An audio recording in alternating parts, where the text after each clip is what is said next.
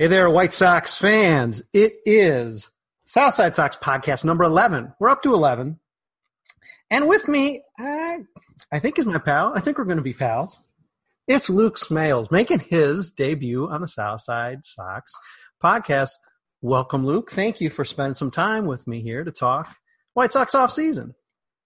Yeah, happy to be on. Happy to happy to talk some White Sox. All right. I did sort of promise you we were going to keep this pretty much Tony La Russa free, but as a player, and we're going to talk a little bit about your playing as well. Another thing I didn't tell you we talk about. But listen, as a player, I know you're not a millionaire yet. I know you're not a major leaguer, but can you put yourself in the shoes of the players a little bit? Give me a little insight into my, what might be going through some of these guys' heads, especially maybe the younger guys. Um, maybe not just in the hiring, which clearly was odd and took a lot of people by surprise. But now knowing about some of the trouble, the DUI trouble that the White Sox were aware of and still making this hire, what sort of message that might send, or are we as fans maybe are we overplaying it? It's definitely got to be a weird dynamic for the younger guys, right? Everyone's there's a lot of increasing media attention around the White Sox. You know, we're expect, they're expected to be a good team, and now you kind of have this distraction, and you're kind of thinking to yourself, even now, well, how am I gonna, you know, I'm gonna be asked these questions. If I'm Eloy Jimenez, if I'm Luis Robert, if I'm Yoan Moncada, um, you know, what are my answers gonna, you know, I, I want to make sure I say the right thing, but, um, you know, I want to, I want to focus on baseball. I want to focus on this team, but you know, you kind of have this lingering thing out there. You know, from a player standpoint, especially a young player, um, as a coach, you, you or a manager, you want to have him be kind of like a role model. You know, when he's addressing the team or whatever, you want that guy to have accountability. You want him to, um, you want to respect that guy. So it's a weird, it's a definitely a weird dynamic. Um, you know, if, if, if Tony La Russa, if they're on the road and Tony La Russa is like, hey, we're, you know, we're in a pennant chase and hey, make sure we're being smart when we're going out tonight. It's like, okay, Tony, like you as well, you know, like. That's when one um, of the um, players uh, reaches over and takes his keys. Right, exactly. Yeah. So it's just I mean, for so many different reasons, it's just a weird hire, and like the the legal troubles that he's in is just like icing on the cake. But um, from a player standpoint, you just kind of got to scratch your head, and I'm like, and be like, why, you know, why are we in this situation? So, are there any interesting tells? I mean, we've heard now from uh, Jose Abreu, who actually was the first White Sox player to say Tony La Russa had actually spoken to him, which was still a good two to three weeks uh, post hire. I believe Tim Anderson, I think Scott Merkin uh, was in touch with Tim, and Tim had reported, uh, acknowledged, and anticipated pretty much talking to Tony and saying, you know, and, it sort of telegraphed that conversation he but I guess he has actually made contact. Um, but maybe more specifically, the reaction uh, that we've gotten from Eloy Jimenez, Jose Abreu, and Tim Anderson in terms of uh, what seemed to be their openness. I understand they're in a spot where they pretty much have to say, hey, We'll see how it goes. Looking forward to it. He's a Hall of Famer. But there's things that can be conveyed in what you maybe don't say as well. Did you take anything from from what they've said in some of the video you may uh, have seen, or is it just pretty much par for the course type of stuff that you'd expect to hear? Yeah, I you know at this point they're, obviously not going to have a lot bad to say about La Russa. You know they're going to be supportive of kind of what the thing they got going on the field right now. Um, I think a lot of them had good relationships with Ricky Renteria. Um, I think, you know, kind of seeing him as a father figure. I know, um, I know for a fact that some of the veteran players were not too crazy about some of the things that he employed from a coaching standpoint, kind of his baseball style, so to speak. Um, and, you know, aside from La Russa stuff off the field, it seems as though, you know, you've heard guys like Albert Pujols kind of rave about Tony La Russa and his time that they were together. So, um, yeah, I, I don't think you can take a lot of stock yet, and especially when when they haven't been around each other. Some of the, you know, Eloy Jimenez and other guys, um, it's it's kind of hard to say what their reaction is without just kind of like their their media speak. Um, so I don't, I don't think we can once we hopefully get into a normal spring training and, and normal games coming up. I think you know they'll be able to get a feel of what how you know the kind of ship that La is going to run, and we can kind of take more stock in their their opinions on how things are going.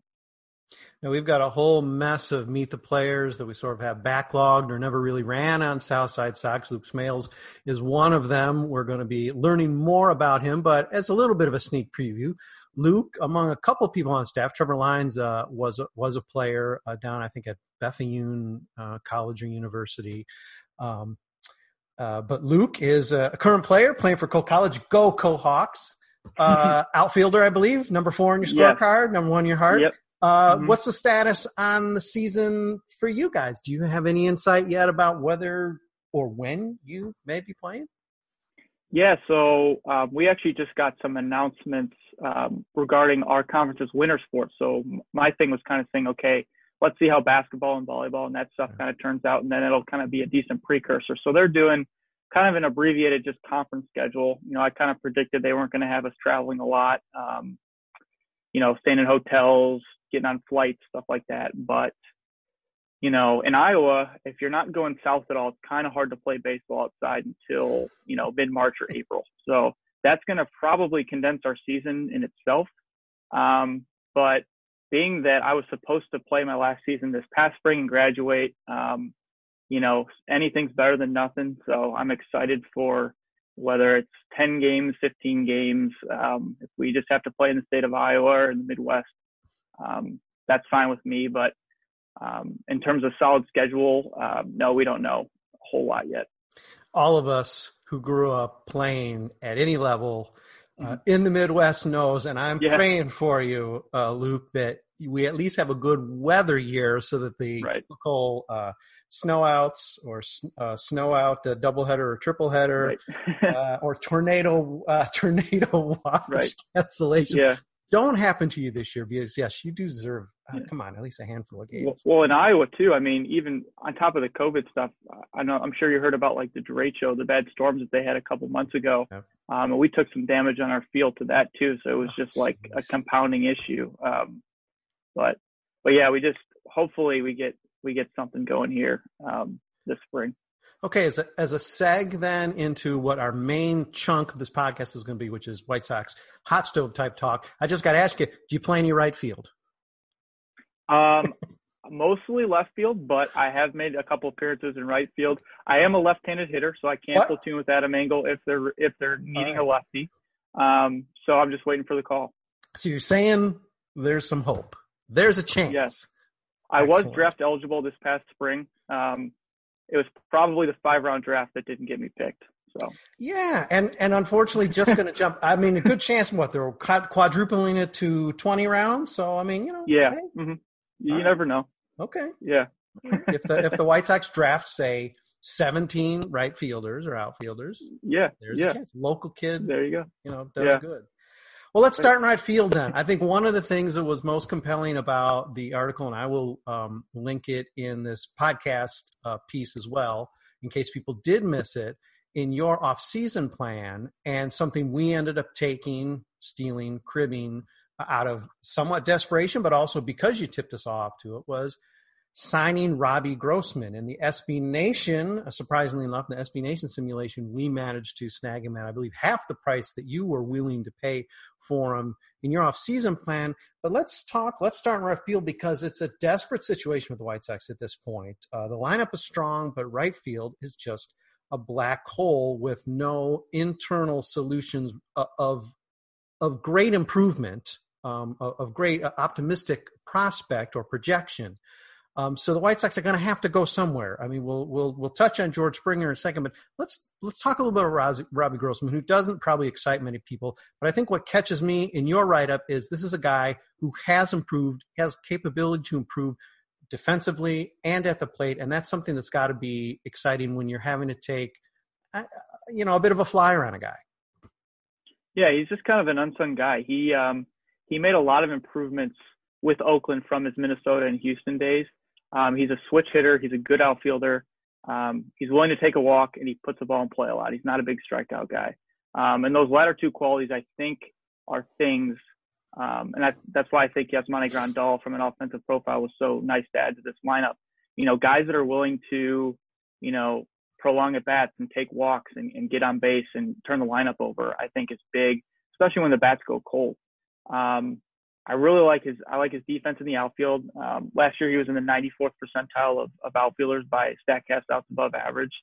Um, he he made uh, really big improvements as a as a left-handed hitter. Um, he was more known as a kind of a weak side platoon guy. He was much better as a as a right-hander with Minnesota.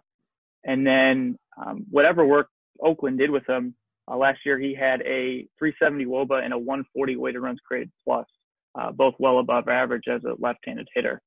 So, and he tapped into some power too. Um, he had a career high ISO. He had, um, I believe, he was on pace to set. Uh, he was on pace for career high home runs. So, I just think um, from you know if they weren't going to get George Springer, I think there's a lot of qualities in Grossman that kind of relate to Springer. So if Springer gets plucked away from some exorbitant amount, I think Grossman would be a, a good option.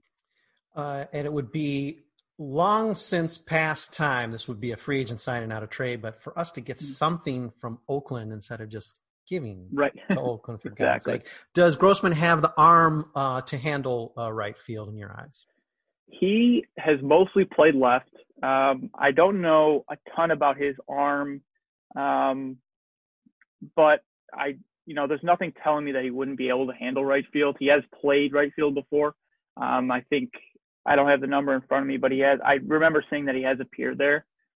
Um, all I know is that he did really well and left. He was he used to be. And that's another interesting thing is he used to be one of the worst outfielders in baseball um, by Statcast, and so he's shown the ability, the you know, the ability and willingness to make adjustments and improve in certain areas. So I think that's a good thing uh, from a coaching standpoint that you like to see out of a guy. Um, and you know, I think he can be had at a two-year deal, depending on what this market is like. Maybe a one-year deal with an option. So yeah, I don't, I don't. There's nothing that tells me he can't handle right maybe the defensive improvement alone is something that could rub off and perhaps rub off on the other corner because let's flip over to left field where Eloy, Eloy Jimenez is the incumbent. Although a lot of people, myself included, I think a lot of people maybe are willing to end that experiment with him in the outfield, not so much because he's below average or even if he was average, but the fact that he present, he really honestly does, I think, present. And I was a guy who was on board with him being a guy who could be average or even better than average. I saw a couple instinctive plays he made early on, uh, catch and throws back into the infield, plays off the wall, off the wall. Shockingly enough, his uh, I guess his rookie year, 2019 that made me think as a young guy he can improve. I'm willing because of what him being on the lineup does to the offense to say it might be time, especially now that Ricky Renteria is not really there to cover for him now um, or encourage him, however you want to look at it. Um, first of all, is he a guy you think his time should be short in the outfield? And let's just talk about him as a left field prospect because if he's not in left field, that changes the dynamic of this outfield as well. Yeah, um, having a bad defensive left fielder is not necessarily, it doesn't kill your team the problem with Eloy is that he's literally hurting himself playing left field. And that's happened like two or three times now, and that can't happen. His bat can't be in the lineup because he's, you know, concussing himself, running into walls or or flipping over rails or, you know, um, it's it's just bad.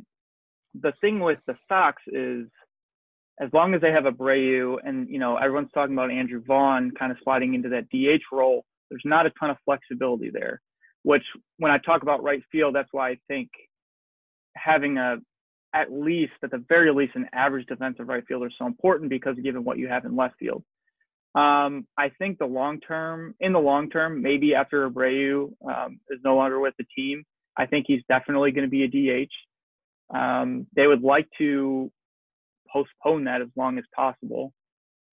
But I mean, we saw this in Toronto, kind of with Vlad Guerrero Jr. They were trying to keep him at third for as long as possible, and that lasted about a half a season. They're like, we have to move him to first base.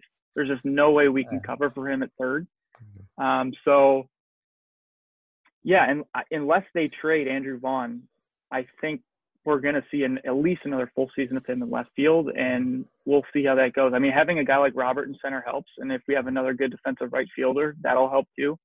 But the hope is that he can get you through seven innings and hopefully the team's winning and then you can throw Engel out there or Jarrod Dyson or whoever you want to put out there. I was so eager to insert my uh, lame mildly humorous comment about improving Eloy's defense that I did skip right out of right field and ignore George Springer as an option. And I'll be honest, I'm mixed about this. If the Sox are even, um, I won't say the team to beat, even a major player for Springer at the price he's probably can command, even in what seems like a shaky market for for for once, some valid reasons given the pandemic.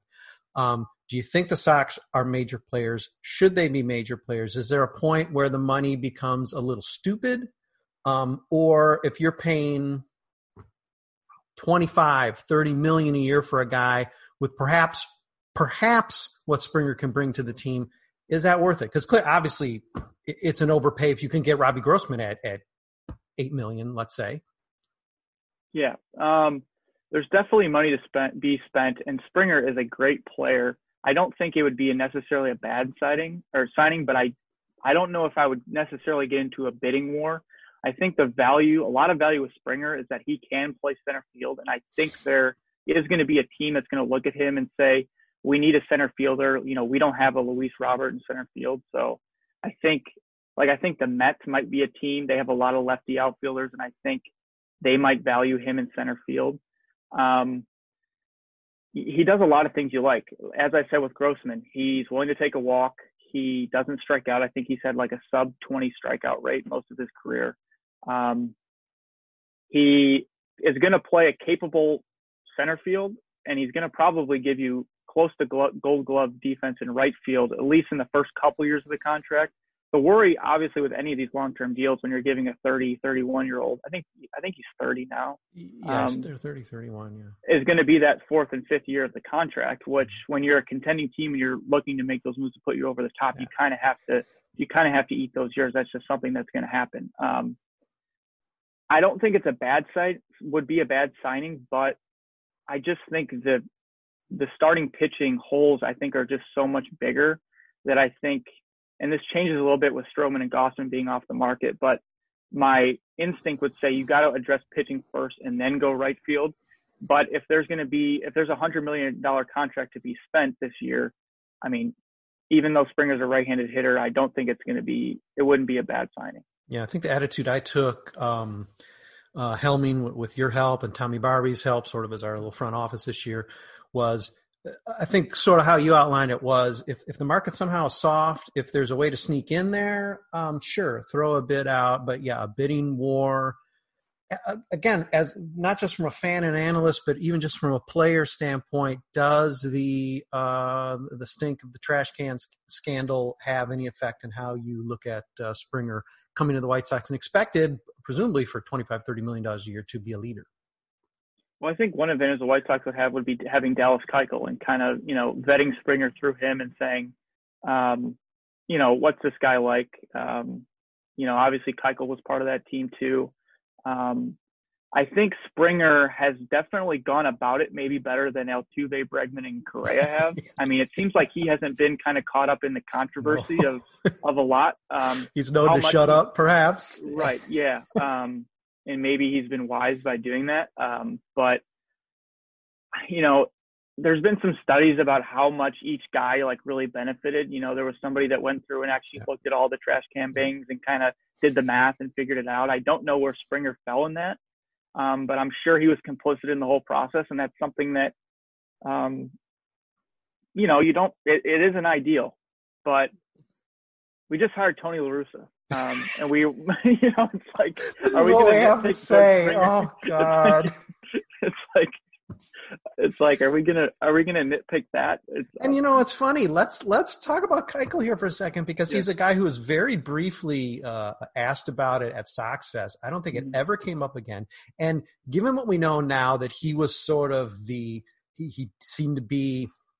You could argue, I think, if you read between the lines, an anti-Renteria guy maybe anti is too strong, but I don't think he was mm-hmm. excited having Renteria. And as the guy who seemingly was the one who sort of led the turnaround that pushed this team to the playoffs, so he's got this, and he's old school. So uh, you know he's great with the media uh, in terms of giving very you know, relatively honest answers, speaking from the heart. So in a way, he is really skated. He skated early because people just barely touched at it at the promotional uh, you know, orgy that is, you know, Sox mm-hmm. Fest. You're not going to hammer a guy. uh, there. But you know, then certain, I guess, in the nature of the season meant you sort of skate there too. Uh, no one's really ever pressed, even though, of course, he didn't have a, a bat on his shoulder. Uh, but obviously, Dallas Keuchel benefited sideways or not from from the scandal there, and it's just sort of mm-hmm. interesting. You know, it, it, we can't really name check him without acknowledging, hey, this is a guy who was part of that, and and you know, it's it's never really come up. It's not going to come up, and now he really does have this almost leadership. He's almost ace one A to Giolito just because he has that leadership. Where where these young pitchers are looking to him you know, for guidance. Let's hope he's given the right guidance, given what some of his background is uh, going back to Houston. Yeah, it's it's uh it's it's definitely it's a weird dynamic. Um, if they brought in Springer, I mean, they're going to have to be answering questions about uh, La Russa They're going to answer questions, then it'd be about Springer too. And it's like, what, you know, hey guys, we're also supposed to be really good this year. Maybe if we bring Springer in, we're going to be one of the AL favorites. Mm-hmm. So it's just it's it's another storyline, but um, I think it it could be worth it, you know, and that's where I think you know, I don't know how much Keuchel would tell you, but if you're Rick Hahn, if you're guys in this front office, are they are they going to be asking Dallas, hey, you know, what was his role in this? Um, what you know, how, did he turn a blind eye? Was he vocal in like going to Alex Cora in the dugout and saying, you know, make sure you're banging the trash can when I'm up to bat. I like, hear it. Yeah, yeah. um, so maybe he could give you some insight there, but that's obviously probably not something you're sharing with the media. But um, I don't know. We'll just have to see. Um, with again, how this connects to La Russa. You know, La Russa. People talk about his controversy with the steroid era too. So it's like, yeah. you know, how how how would you involve him? You know, hey Tony, how how do you how would you feel yeah. about bringing in George Springer? How would you feel about the situation? Um, it's another it's another um, chance to put La Russa in front of the camera and pray to God he says the right thing about the whole situation. yeah, a lot, a lot of you know, a lot of readers. Uh, you know, we did certainly get comments on, on, some of our coverage of AJ Hinch and the the possibility of him being the manager and apparently perhaps being Hahn's uh, target before that all got pulled out from under him. Um, and you know, he got hammered pretty good by uh, you know uh, at least a, a couple writers on staff but I, you know, I hope we were good in mentioning in all of this with Tony that you can't skate by and call. Okay, so the the, the cheating was more recent with Hinch. Right. I mean, La Russa, right. You know, again in almost a way that is unseemly as Hinch did, where he really sort of threw guys under the bus and then pretended like he didn't have the power and you know, pretty, uh, no offense, but pretty weaselly. You know, La Russa pulled that same trick too. Like, oh, I wasn't aware of anything. And then, and then, you know, I think he's come out since, you know, I don't know, this century at least and said, yeah. you know, oh, hey, yeah, you know, we had to talk about it or what. But yeah, okay, well, you know, you're wearing one ring and you won three pennants. Um, and, and, and not only pretending it wasn't maybe going on, but, you know, sort of actively, you know, denying or acting like, huh?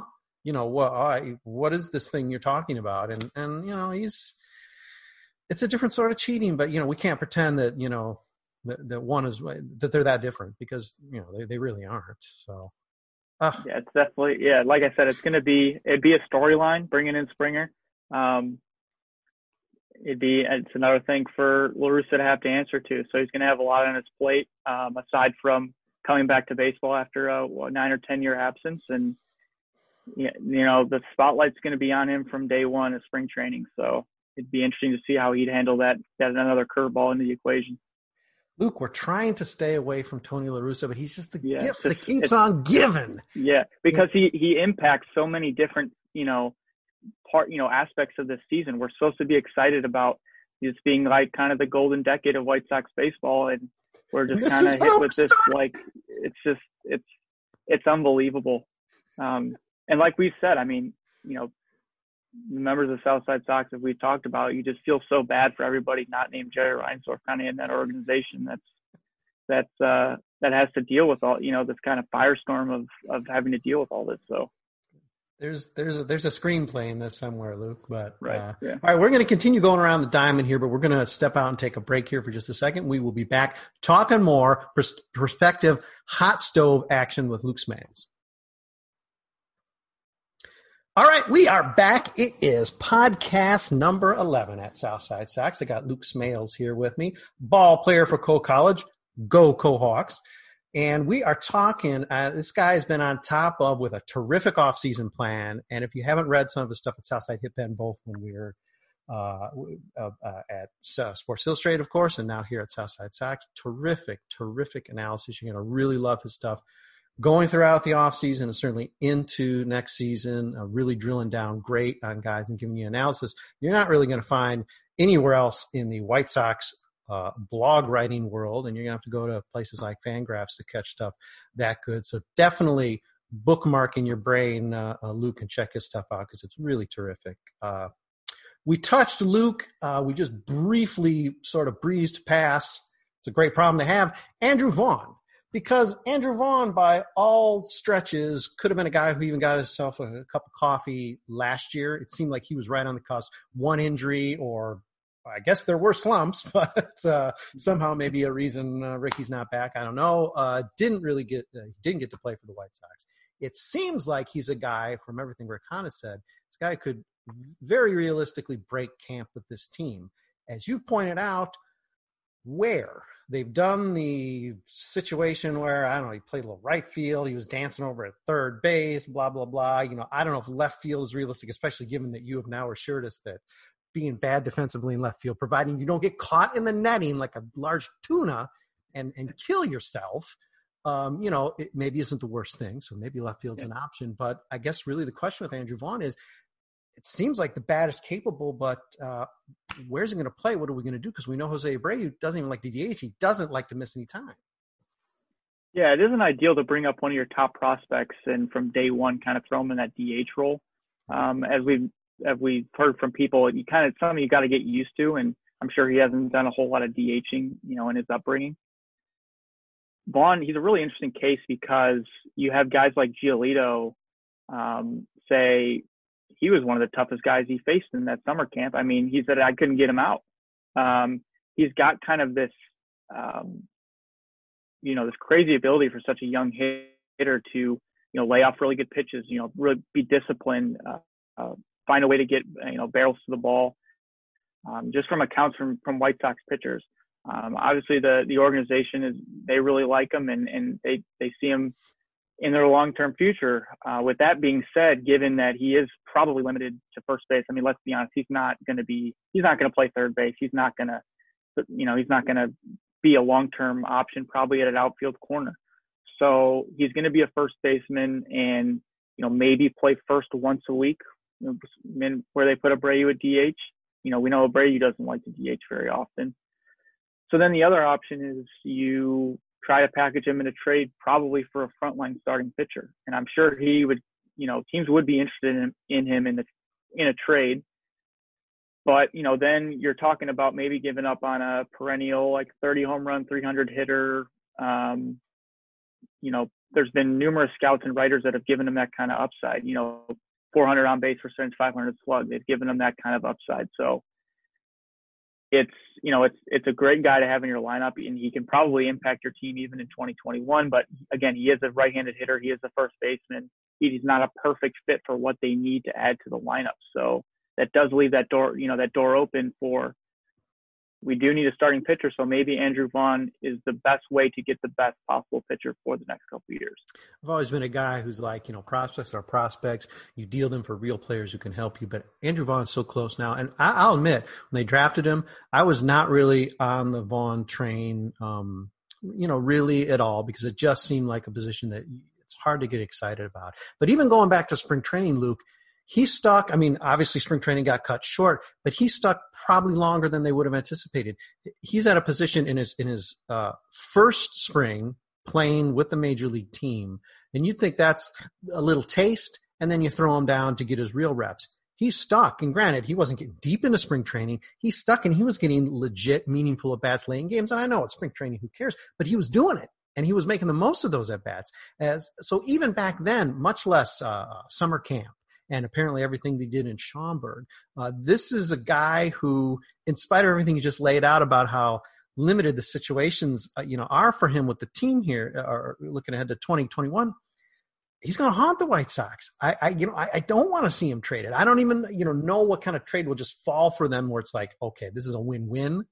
Uh, mm-hmm. I just, I do see it haunting them. Uh, you know, everything about him seems, you know, bright guy, you know, super, you know, quiet side, but you know, uh, humble, s- smart dude, uh, open, uh, just not the kind of guy I want to see. You know, tra- even Nick Madrigal, who you know I sort of put on the same level, I have back to back first rounders and such. Mhm. Uh, you know, he's come with the hype and he's and he's held up some of it, but even, he's even shown some cracks with some of the, the base running stuff. I mean, he's admitted and he's great about it, but you know, he's made you know these dumb mistakes and that. It's like, God, you know, uh, Vaughn to be tough, but but you know, the Sox are. I mean, it's a good corner to be painted into, but they're sort of painted into a corner here, and I and I don't see how you let Jose Abreu play first base six times a week, no matter how much he wants to play, no matter how great whether he can sustain this defense without Super Joe McEwing uh, I just don't see how you're going to only let Vaughn out there. You know, once I mean, I don't know if you got to almost try to split, you know, a, a four three or something. Because you're right. How do you bring a guy up, even getting these valuable reps and, and being in the clubhouse and learning, uh, you know, uh, at the elbow of Jose Abreu and have him out there on the field, you know, once a week? That's not going to work. Right, and you know we do have Jose Abreu coming off an MVP season, but he's not going to be around forever. And he's not going to definitely be not going to be producing at the level he did in 2020. So the thing is, is that you know Abreu or Vaughn, I should say, you know maybe maybe Abreu plays out just this contract. Maybe in the next couple years he kind of shows that decline and he's on a kind of year to year deal. Uh, you know we don't know how the rest of Abreu's kind of career White Sox tenure is going to play out.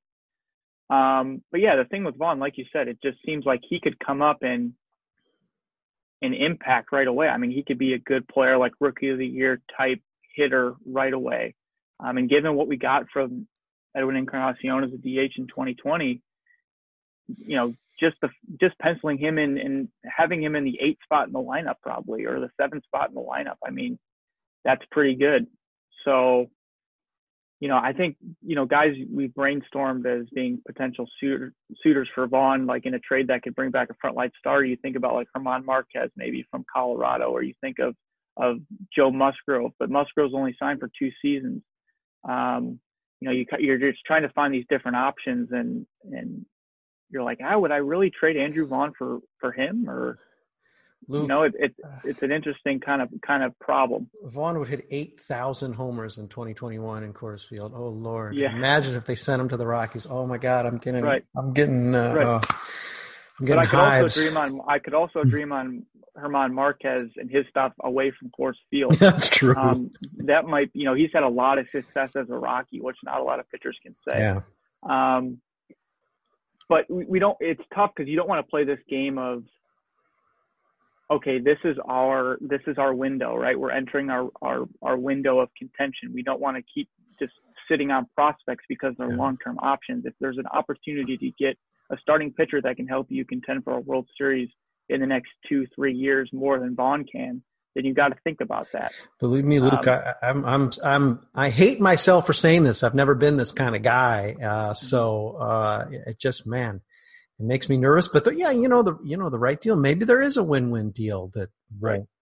haunt us. Uh, well, let's keep talking. Let's just keep talking Jose Abreu down because he seems to listen to all this stuff. So if he hears us talking him down, he's going to come out and be MVP for 162 games and not just Yeah. 60. And he's going to go back to back. So that's awesome. Jose, I don't, I'm not even, I think you should just be a DH, Jose. I'm sorry, guy. what can I say? I'm not a believer. What can I say? Let's go behind the plate. Um, another very important position. The White Sox are are strong. Obviously, we're extremely strong. They're going to lose James McCann. That seemingly is a given. Um, even though in the SB Nation uh, simulation, apparently there were very little. Uh, the White Sox would have re-signed him at the price he he ended up going for. I believe eight million a year to New York. Some something ridiculous. It's not going to happen. The Yankees are going to pay him eleven billion dollars to be their catcher. If no one else, you know, does, there's going to be probably a number of suitors. You, Luke, are a believer in Zach Collins to the degree of listen, the guy just hasn't had his shot.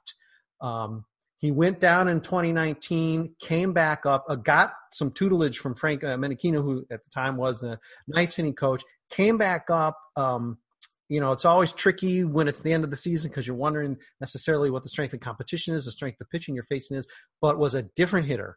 And then, of course, 2020 comes and you've got a, a season that, you know, you pretty much just have to crumple up and throw away. Um, admittedly, Zach Collins may not be even an average defensive catcher ever. Um, but that said, you think coming out of the gate, he sort of deserves, if nothing else, by default, that backup catcher slot just to see what he can do maybe first half of the season? I do, yeah. And if you know they want to play the service time game with um, with Andrew Vaughn, I think he, I, look, I think he's earned himself at least some DH at bats too. I mean, the guy had a, a 140 uh, WRC plus in AAA in 2019. Um, he had a 403 on base percentage. He hit 19 home runs you know, everyone you know wants to call this a bad pick, and it's you know maybe he's not an ideal first round, you know, top, top ten type pick, but I think Zach Collins has a lot of good hitting qualities. He's the classic three true outcome home, you know, home run, walk, strikeout guy um, that we've seen have some success in the big leagues. Um, people talk about his eye at the plate um, is is elite. You know, it's it's major league quality, elite level eye, um, and that's what allows him to draw you know walk rates between 15 and 20 percent in the minor leagues. Um, I like that. I would like that at the at the bottom of this lineup too. You know, kind of putting him eight or nine, kind of turning that lineup over. I think could be good. In a way, I think he could turn into some version of a Carlos Santana. You remember Santana was originally a catcher too. They figured he couldn't, and he's turned into a Gold Glove Gold Glove level first baseman. I, I'm not saying that Collins will do that, but um, with some with a little bit more strikeouts, I think Collins could be that you know that type of power hitter, walks, you know, ultra high level walks um, type of player. So yeah, I do think he deserves a shot. And when you have a catcher like Grandal, if you're throwing Collins in there, you know, whether it's once every week and a half, you know, I think it's I think it'll work. If the Rockies front office is listening to you right now and says, you know what, I need to trade I'm going to trade Marquez for uh, Zach Collins. You're okay with that? Marquez for Zach Collins? Oh yeah, yeah I would do that. We'll yeah. Okay. Yeah, but I'm sure they'll they'll they'll check in on you know guys like uh, Vaughn and Kopech for their for their ace pitcher. I'm sure. Hey, if Rick Hahn can sell um, can sell their GM on Zach Collins straight up for Marquez, I'm all for it. As much hey, as I like Zach Collins, I'm all for it. You're helping. Okay, Colorado. Yeah. He's got an elite eye. Uh, yeah. He could eventually be a Gold Glove first baseman. You don't know. Okay, he go. might hit 60 home runs at Coors Field. Oh my God, 60! I just think that's probably uh, that's probably basement right there. Yeah, and we're um, getting robo umps anyway, so who cares about his defense? There you go. Yeah, framing yeah. break. yeah. Uh, all right, we've managed, even though you pointed out early on, uh, rotation as being really the part. I think it's obvious. That's uh, no great Luke Smales insight here to say rotation is where we really need to target because we basically have two fifths of two fifths of a rotation heading into 2021 with some asterisk guys, young arms, maybe one of which we can reliably depend on being a guy who could be, let's say, average major league starter. That still leaves us a good two spots to fill, if not potentially a third. Kopech coming back is not going to jump right back in both feet. I think you've said Dane Dunning's the guy who probably has the inside track among Cease, Kopech, uh, uh, Lopez, uh, ad infinitum. Um, you know, okay, so let's just say Dunning's your fifth. That means we got a, a, a third and fourth starter. Uh, uh, Gausman was a guy that I think uh, you really were excited about. I think uh, San Francisco um, if you know he, he did the qualifying offer. If not, they were probably going to maybe even try to lock him up, given their rebuilding. I think they really are hyped on him the way you were.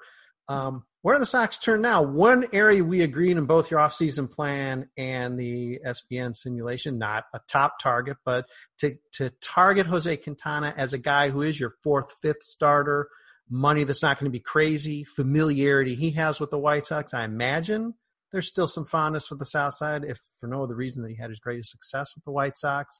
Um, that seems like a situation that's just made to happen, not just because the White Sox can then say, we have Jimenez, Cease, and Quintana from the Jose Quintana trade.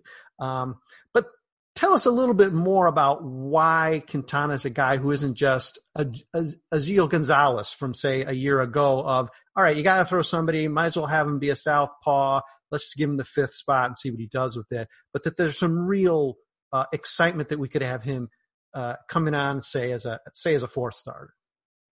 Yeah, I, am sure a lot of Sox fans remember the Jose Quintana years on the South Side, and you know they have fond memories of that. He was a really good pitcher here. Um, and that's why the Cubs were willing to trade so much for him. Um, things didn't work out with the Cubs. Um, but I think you know he has a track record of health. He's he's been really solid. There are some kind of red flags that would make me think, okay, we're not going to give him a super long term deal. His fastball velo's down a little bit. Um, he's never been a high velo guy anyway. He's he's kind of survived on command. Um, but yeah, I just think as a as a fourth or fifth starter, he's a guy um, that would fit in very well. We just kind of need guys that are reliable. And when I think Jose Quintana, I think reliable. You, you know, you're not going to bring him in to necessarily be a Cy Young candidate or be a one-two on your staff, but he's going to be a guy who's going to, you know, keep the ball in the park. He's going to roll ground balls. He's going to throw a lot of strikes. And when you have like Kopech and Cease and some young guys who maybe don't fit that bill quite the same, I think Quintana's kind of a nice thing to, or be a nice guy to even things out and um, kind of provide more stability to the rotation that we clearly did not have in 2020. With that being said, it would be ideal to have him be the second free agent signing for a starting pitcher than be pencil him in as the number three. I'd like him more as the number four. And the difference in him, or, or, let's highlight a key difference than perhaps what Gonzalez ended up doing. Not what he promised to bring, because he was a guy I was excited to get. I was willing to spend more in, in prior off seasons. I thought he just had sort of the, the mark of winner. It was just a frustrating season for him. I don't know if it was just injury or if he really has hit his wall and, and that career we're going to see being real short from here, but he just couldn't hit the plate. Uh, with Jose Quintana, you're going to feel, uh, we never really know, of course, but uh, Jose is a guy that you're confident is at least going to be able to throw strikes, and which was something Gonzalez couldn't do in a very small sample size last year. Yeah. Um, what I will say with Gonzalez too is when they signed him, I think they were counting on him pitching in April and May, maybe when Carlos Rodon was out. And then when the season got kind of pushed back and they penciled Rodon back in, I think they put him in kind of a weird, like, you're going to be our swing man, but okay, Reynaldo Lopez gets hurt right away. So just kidding. Now you're going to be a starter.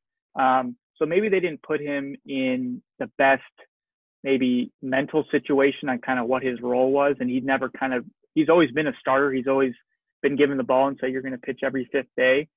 But yeah, he couldn't, he couldn't throw strikes. His command was bad. His, his stuff wasn't good. He's always been a guy who's kind of lived on his changeup and, and off speed stuff. And when you can't get those when you can't get whiffs on those pitches, it's going to be um, it's going to be a long season. So yeah, that obviously didn't work out. It was clearly destiny that Gio Gonzalez was never supposed to appear in a White Sox uniform.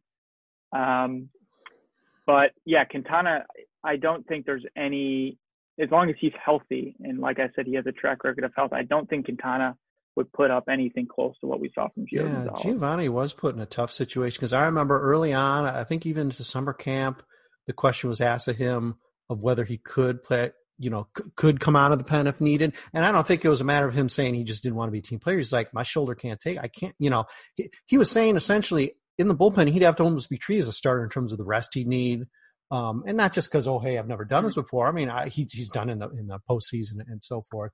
And then I remember when he came back um, after, I guess, injury when he when he strained the groin or whatnot, and he talked before Ricky, and and I think I asked him right off, okay, so are you come back? I think everybody assumed he was going to come in and fill in fifth starter role maybe for the last couple of seasons. I think maybe that was where Stiever maybe came in and started. But at any rate, yeah, he was just like, no, I can't answer, you know, don't ask me. And I mean, he wasn't, you know, he wasn't pissed and rude about it. He's just like, obviously he had gotten the news that he wasn't going to be started, couldn't break that news and you know was was disappointed, frustrated. He never really did, I guess, get the fair shot. And and and a team that's pushing for the playoffs isn't supposed to just trot a guy out who who, who hasn't proven he can get the ball over the plate. But uh, yeah, frustrating all around. As you say, maybe it would have been best as much as he joked and had fun with the fact that he actually finally get to got to start for the White Sox. Uh, yeah, maybe it would have been best he never did because this was really the one awful year of his career. And and if he goes on and continues to pitch well you know, even you know maybe to to, to forty, he's going to look at this as the strangest speed bump he ever had to go through. Yeah, and I think there were some positives um, off the field maybe for Gio Gonzalez. I think there were some young pitchers that really gravitated towards him, and they've been they've been kind of vocal in saying that he was a, a great veteran presence to have in the clubhouse. But yeah, things on the field just didn't didn't go his way, and whether that was you know them not necessarily being fair to him in terms of his role uh, we'll kind of see. But yeah, where he kind of goes in his career, um, he's probably a minor league deal type of guy after the 2020 season. So um, yeah, seemed like a great guy, great guy to have in the clubhouse, but it just didn't work out for him. Yeah. To tell you where Baltimore thinks they are, at least in the SBN sim aspect of things, they signed Gio Gonzalez from minor league deal and they had him as their number five starter going into the season. So okay. not not a lot of really uh, uh, high yeah. hopes for Baltimore for 2021, at least SBN wise. Uh, okay, so um, the elephant and gorilla and um, uh, uh, sexist uh, in the room um, would be the one guy who seems the only guy who seems to really be out there as a free agent. Um, is Trevor Bauer an option for this team? And despite being a Cy Young Award winner, is he a good fit for this team? Knowing who Trevor Bauer is, good and bad, but knowing who he is, can he be a good fit for this team?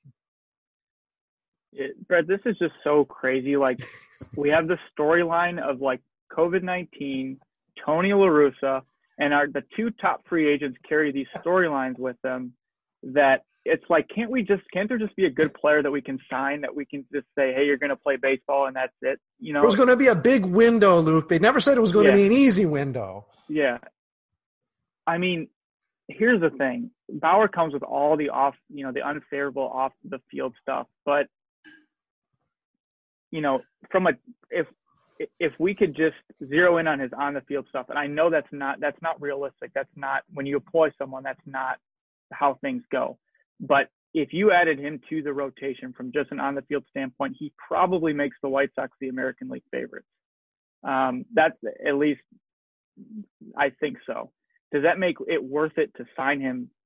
You know, that's up to the White Sox to decide that.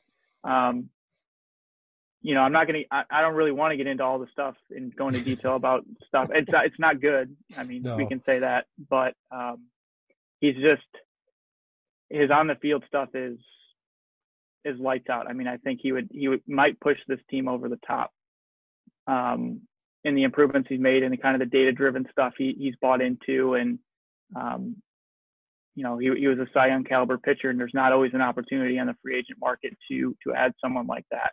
And then he's got this weird dynamic about what's he going to do with his contract? Is he going to sign a one year deal? Is he going to, you know, say, no, that's not realistic and sign a six or seven year deal? You know, what's that whole dynamic? And his agent is also very vocal on Twitter and shooting down contract proposals and is he going to just a whole can of worms or the center field fence? Is he going right, to play right. with a drone? Is he going to take up another a weird high? Is he going to start golfing and and yeah. beating people yeah. up on a golf course? Right. You wish with Trevor Bauer, and listen, I, you know, I make no bones about the fact I don't want anything to do with the guy. Although you're outlining reasons, you know, you know that there need to be considered. Mm-hmm. What I wish, you know, you know, penny whistles and daydreams. What I wish is this is a guy that we were talking about. You know, back in 2016 when he bullied all those women online, or in whatever when he cut his hand off with a drone. I wish we were just talking about it being in the past. I understand that he's probably on the Trevor Bauer scale. He's improved. I, don't know that for sure, but I, it seems like he's not as goofy a monster as he once was. But I wish we could just talk about that being a thing like now he's off Twitter. We don't have to worry about it. he's off Twitter. So if he's a hateful, ugly person, we might not know. And, and he could actually be a good teammate and he'll take guys I under didn't even see that. He is off Twitter. No, I was saying, I mean, if if we could say that now, oh, like, oh, oh like you oh, know, he oh. made this decision, or you know, uh, um, you know, you hate to bring up you know other guys, but you know, uh, uh, you know, Hader in Milwaukee's maybe one. You know, there's other guys where we should could say, all right, that was phase one. He was younger, he was you know crazy, he was you know whatever. But now we're in this other phase where he's trying to be better. He said he wants to be a leader, et cetera. If that was clearly the case, I might even be willing to say, all right, let's think about it. Still probably not excited about it, but let's think about it the idea that you you just don't know is like oh my god it's like it's like you are bringing a bomb into the in, into the clubhouse and you know some great results could come out of that but, but you just don't know when it's going to go off and even if it goes off in year five well, as we found out, Tony Russo, he's you know he's an old man, but you know that when the bomb yeah. blows up, it can you know it's going to cause some damage, and then right. the fans are going to howl. So right, I mean, yeah, you're right. You you put it very well to say, man, the two free agents, the two guys that would be just ideal to slot in. We got the money. Apparently, someone's decided that Jerry Reinsdorf, because he hired his buddy, is not going to spend a ton of money. I'll believe it when I see it. But I mean, okay, it's perfect. It's all coming together. The solar eclipse of the White Sox being World Series champions in 2021 uh, is happening. But no, now we got to have these two guys where we got to do extensive background checks. We got to talk to every guy in the locker room three times in Spanish uh, to see if uh, these guys can fit. And the problem is that there's not a there's not a one A. You know, there's not a one with B, Bauer with uh, with Stro- with Stroman and Gausman off the market. Exactly. That just that only helps his that only helps his Oh, market. Lord. Yeah, and he- he'll probably just ignore that, right? Uh, is there? Uh, that said, uh, you, you've already outlined a, a possible trade target in Colorado. Are there trade targets or maybe reasonable free agents that just obviously aren't going to knock us out? We've already talked about Quintana being a guy who fits more, you know, four or five, a guy that you're not going to put too much hope on, who might even get beat out for the rotation if Kopech goes bananas and, and Cease, you know, can throw strikes, et cetera. Um, but a guy you can count and say, okay, you are in the rotation. Are there any guys beyond Bauer that you feel comfortable trying to angle for a deal for that won't cost the whole farm? Um, not that we care. Uh, or, you know, worthy free agent money in your eyes.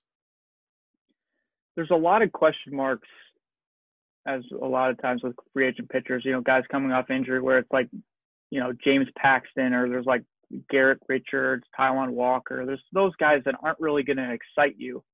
But what I what I will say that's going to dictate a lot about what the Sox do with free agent starting pitcher with free agent starting pitchers, excuse me, is how they view Dylan Cease and how new pitching coach Alex Katz views Dylan Cease in terms of what he thinks he can do with him.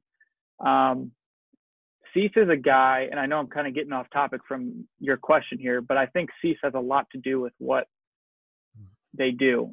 Um, Cease has Cease has a fastball problem. He, he throws 98 miles an hour, and he has a fastball problem. And I know those. Things, I know that doesn't necessarily make sense to a lot of people, but if I can go in depth for a second, he, um, his spin efficiency. There's a term for you. His spin efficiency is so bad on his fastball that it doesn't create vertical movement. So he has a flat 98 mile an hour fastball, um, and he unintentionally cuts it. It's called inadvertent cut. So it makes that pitch very hittable. Um, and that's why when you combine that with command issues and um, inconsistent secondaries, that's why you get a 2020 Dylan Cease season, even with such a hard fastball. So if Katz thinks he can do something with that and fix that fastball, you have the scenario where Dylan Cease pops and he's a, a very good starting pitcher, the starting pitcher they thought they were going to trade for. So if he's confident he can do that, then you may be able to pencil in Dylan Cease. Otherwise, you're kind of grasping at straws and trying to find a guy like a James Paxton, who I think had, um, I don't think it was Tommy John, but like a major shoulder surgery maybe last year. Um, you know, you're looking at guys like, um, you know, Garrett Richards, who's never been anything great. I mean, maybe he's a good rotation filler. Taijuan Walker had a good couple months in 2020. Um, so nothing, I mean, you know, there's Tanaka, you know, it doesn't seem, and the thing about Tanaka is it doesn't seem like Yankee fans are too crazy about bringing him back. So, you know, he's been a consistent pitcher. So maybe that's an option you think is a solid number three that can be on a contending team. Um, so we'll have, you know, we'll have to see. Um, but yeah, no, nothing really excites me. On the trade front, yeah, Mark, uh, Germán Márquez and Joe Musgrove are the guys that stand out to me. But again, they're not going to come cheap. Yeah, and the White Sox are are are are, deep. You could argue there are upwards of half a dozen at least names that are going to be vying for rotation spots, but none of them come with a track record. They're going to make you feel confident on a team that has its aim at a pennant in 2021. You just can't be filling out even probably two slots, even if Cease, you know, does click. And that that's asking a lot of Ethan Katz. It's asking a lot of Dylan Cease um, to to write off, even though there's a ton of run up to the season in theory, if everything you know goes as normal. Uh, it's going to be a real challenge to have him click that quickly and stay consistent enough to consider him, say, a three-four, because he has certainly not been that in his career, and I think he's had about a season's worth of starts now in in 19 and, and 20.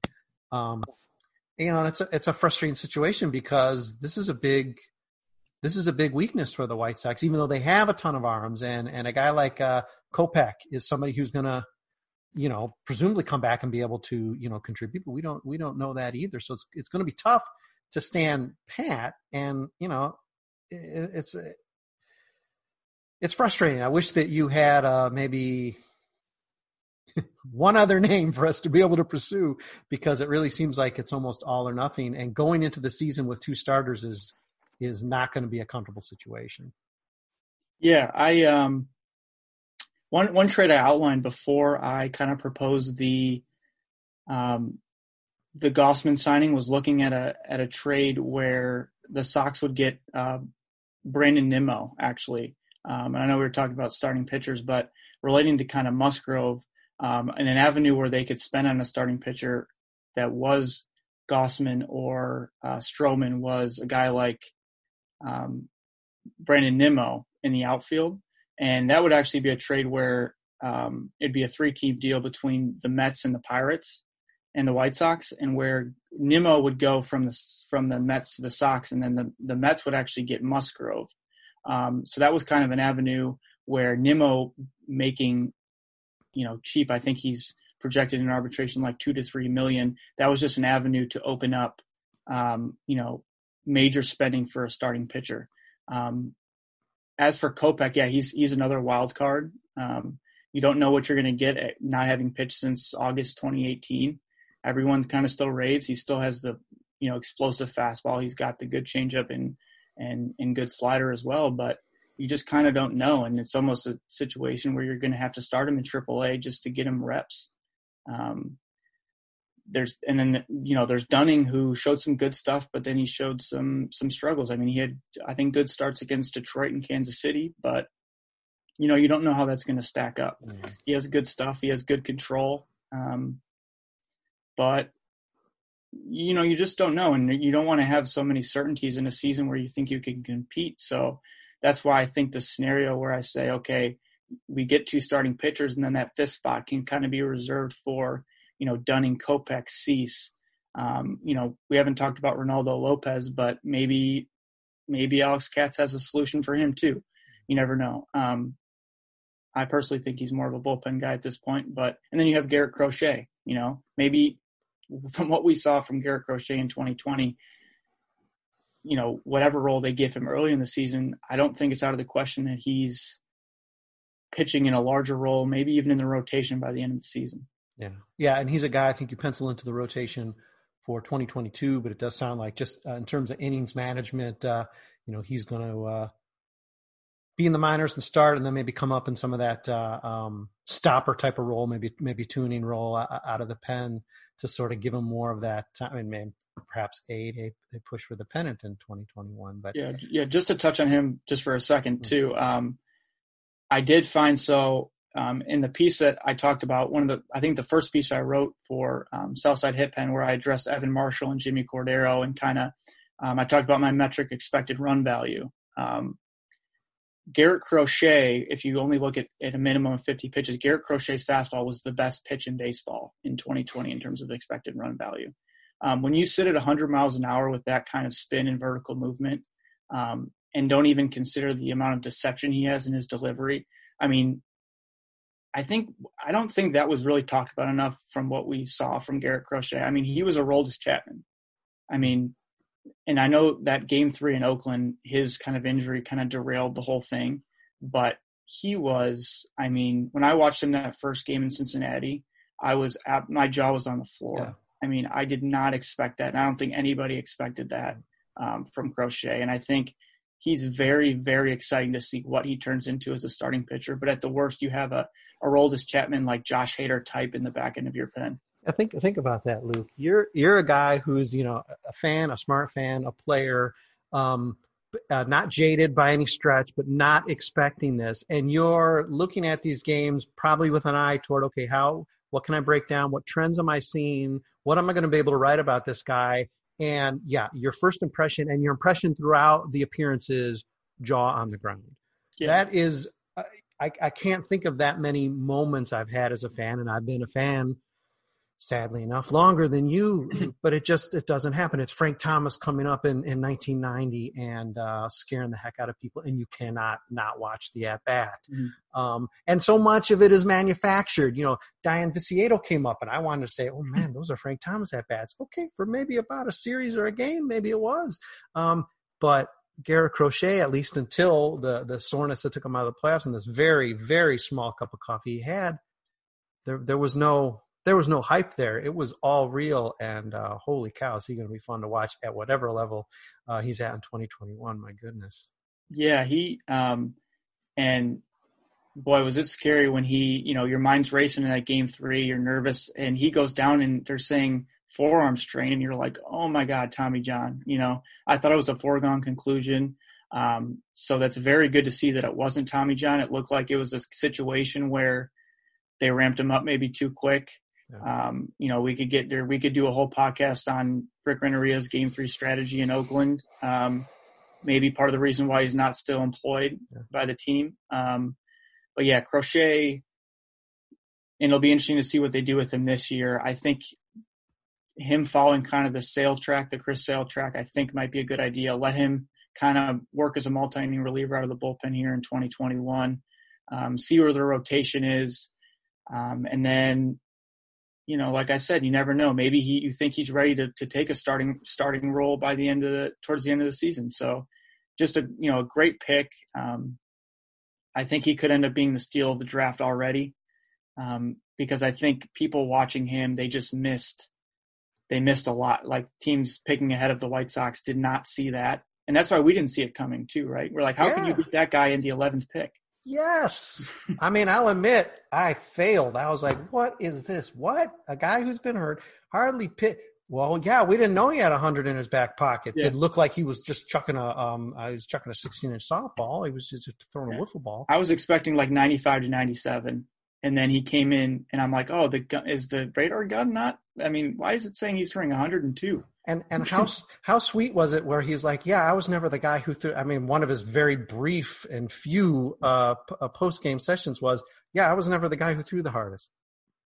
Yeah. Well, yeah. Well, but this he timed it really well. It's certainly better to be doing it in the major think, leagues than when you're 12 in little league. Yeah, right. And my feeling too was like, okay, they're bringing him up, and I'm like, wow, you're really putting this kid in a tough situation. Like, is he ready for this? And then you know, we don't really know I mean, a lot of the stuff that he was doing in Schaumburg wasn't public. Right. And then you watch that first inning he pitched in Cincinnati, and you're like, oh, that's why he's here. He's throwing 101 miles an hour, um, and he has, you know, a slider and a changeup that he didn't even have to use in the bullpen. But the first he threw it a couple times, and you're like, okay, wow, it's like White Sox. You couldn't have just tweeted a little sort of like anonymous, just like frightening crack of the catcher's glove to, to hype yeah. this up. Man, you missed a social media opportunity here because holy man. Yeah, because yeah. you're exactly right. We didn't know what was going on in Schaumburg. Oh yeah, he pitched, you know, he was, he was hitting his spots and we think he's ready. I mean, I know you got to play it uh, close to the vest and you never know what's going to happen, but mm-hmm. man, oh man.